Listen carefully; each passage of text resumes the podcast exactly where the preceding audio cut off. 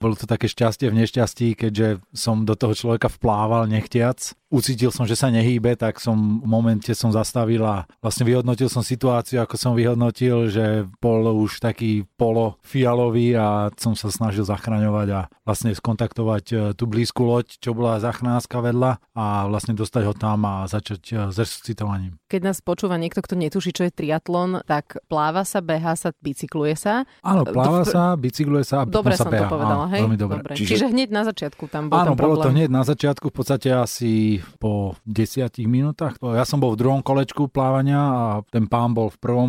Ono to bolo také pomiešané, tam boli začiatočníci, pokročili, čiže všetko dokopy. Fascinujúce na celom tomto príbehu je len nie, že si zachránil cudzí ľudský život, ale že ty si vlastne došiel do cieľa ako štvrtý. Si odbehol vlastne k resuscitácii a ešte si aj doplával v podstate na tesne nemedailovú pozíciu. Nestrávil som tam taký dlhý čas, bolo to tuším okolo 2-3 minút celkovo. Ja už som ho v podstate neresuscitoval, iba som ho vytiahol na loď, pomohol som ho vytiahnuť na loď, tam sa začalo s resuscitáciou a potom povedali, že no už bolo aj veľa ľudí na tom člne záchrannom. Uh-huh. Som vyhodnotil situáciu, že dobre, tak skočím do vody a idem pokračovať v závode. Aj keď to nebolo také, mal som to v podstate stále pred očami, tu jeho tvár, takú fialovo-belasu a... Že fuj, 4. miesto, že sa nehambíš. No, bolo to fuj, no. A dá sa povedať, že by si skončil lepšie, keď... Takéto závody sú vždycky nevyspytateľné. Poznal som tých prvých troch, čo boli predo mnou. V živote som ich nepredbehol. Stať sa mohlo hocičo, mohli dostať defekt, mohli sa potknúť, čiže by som možno pomáhal ešte ďalšiemu, ale ako pred závodom som si myslel, že by to mohlo byť v tej prvej päťke a vyšlo to. Vysvetli, čo je to triatlon, ako to funguje, ako dlho sa ty tomu venuješ, prečo? Tak triatlon je to plávanie, cyklistika, beh. Je to na rôznych vzdialenostiach. Ten najznámejší je olympijský, ktorý je 1,5 km plávania, 40 bicykel a 10 km beh. Prvý triatlon som išiel v 15. Namočil ma do toho otec, ktorý povedal, že poď, vyskúšaj si niečo iné, lebo dotedy som robil kanoistiku. Som sa mu smial, že prečo musí robiť 3 športy, prečo si nevyberá iba jeden. Tak ak som si to vyskúšal, tak som tomu prepadol a už sa tomu venujem v podstate odtedy. Čo tak. Ty robíš iné vo svojom živote? No momentálne sa venujem trénovaniu, pol času v Hongkongu, pol na Slovensku. Trénujem tam vlastne takú celú rodinu, starám sa o deti a rodičov. Spolu robia nejaké športové aktivity alebo hociaké aktivity, sa snažia robiť dokopy. Ako je to tam také, všetci sa tam ženú za bohatstvom a za peniazmi a potom ten čas nevenujú tým deťom. Uh-huh. V podstate tým deťom sa venujú iba slúžky, tak sa snažím tú rodinu nejako dať dokopy a na Slovensku pomáham priateľke v jej firme, predávam šampóny. Ide to, no. Pomaličky. A máte testované na zvieratách alebo netestované na zvieratách? Nie, toto sú vyslovene netestované na zvieratách. Ešte, že tak, lebo by sme ťa vykázali zo štúdia. Ano, ja. Ale testované na tebe veľmi dobré vlasy máš. Tak trvalo to, no. Kým som to vlnu vyfúkal. Čo je na triatlone také sexy? Ideš plávať, si mokrý, hej? Ideš bicyklovať si od blata. Beháš, spotíš sa.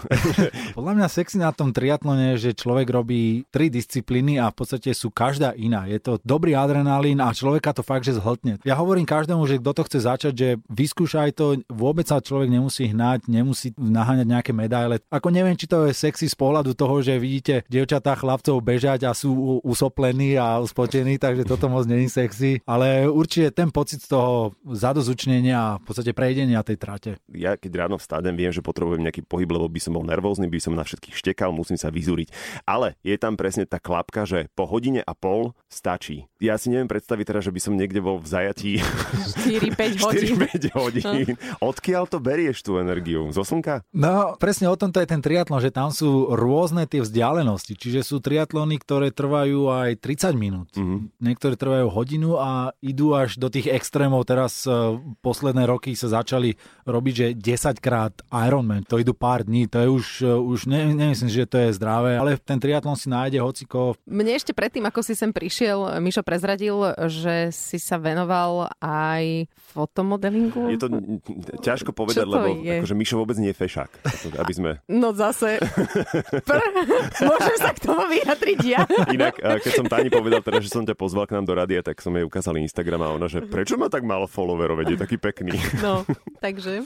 Sa spotil. Práve. Áno, práve som sa spočil. To bola moja taká rozbiehacia štartová čiara, ktorá ma v podstate dostala do Ázie. Robil som modeling.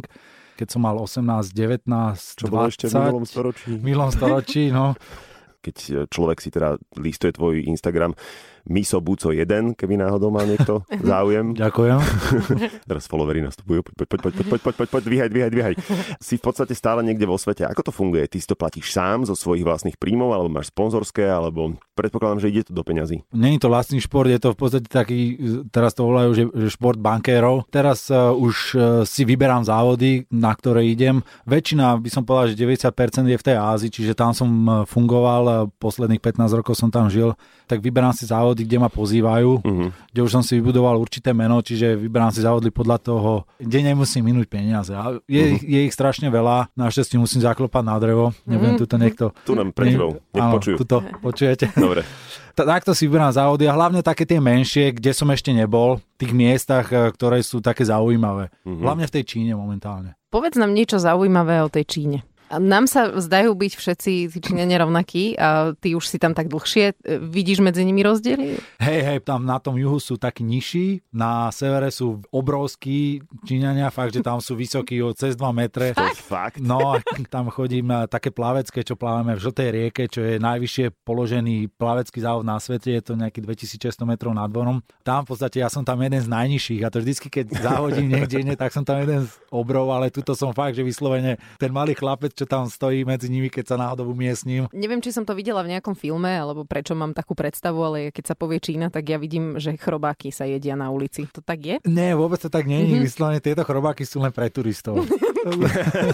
Oni to nejedia, aj? Nie, vôbec to nejedia chrobáky. Ako sú nejaké časti, kde môžu jesť nejaké larvy, ale to je fakt, že vyslovene úplne minimálne množstvo niekde na juhu to robia v tých teplejších oblastiach, ale ako chrobáky sa tam vôbec nejedia. Prečo robia pre turistov, aby sa už nevrátili, alebo? Neviem, lebo turisti si myslia, že ten chrobák je nejaká delikatesa, ten chrobák a proste to musí zajesť ten škorpión alebo kobylka alebo niečo. A čo by si nám vedel povedať po čínsky? Dobrý deň. Ni hao. Ni hao. Ni hao. Ako Nighaj. Ako Michal, len tak Michal, trošku pomilené. A čo viem, pozdraviť poslucháčov Radio Express by si vedel po čínsky. Tak až tak ďaleko som sa nestal. Aj to bolo v podstate škoda, že som bol v tom Hongkongu a tam je v podstate angličtina, úradný jazyk a keď stretnem Čína, viem si vypýtať jedlo, viem taxikárovi podať, kam chcem ísť, alebo na miletičke sa dohodnem.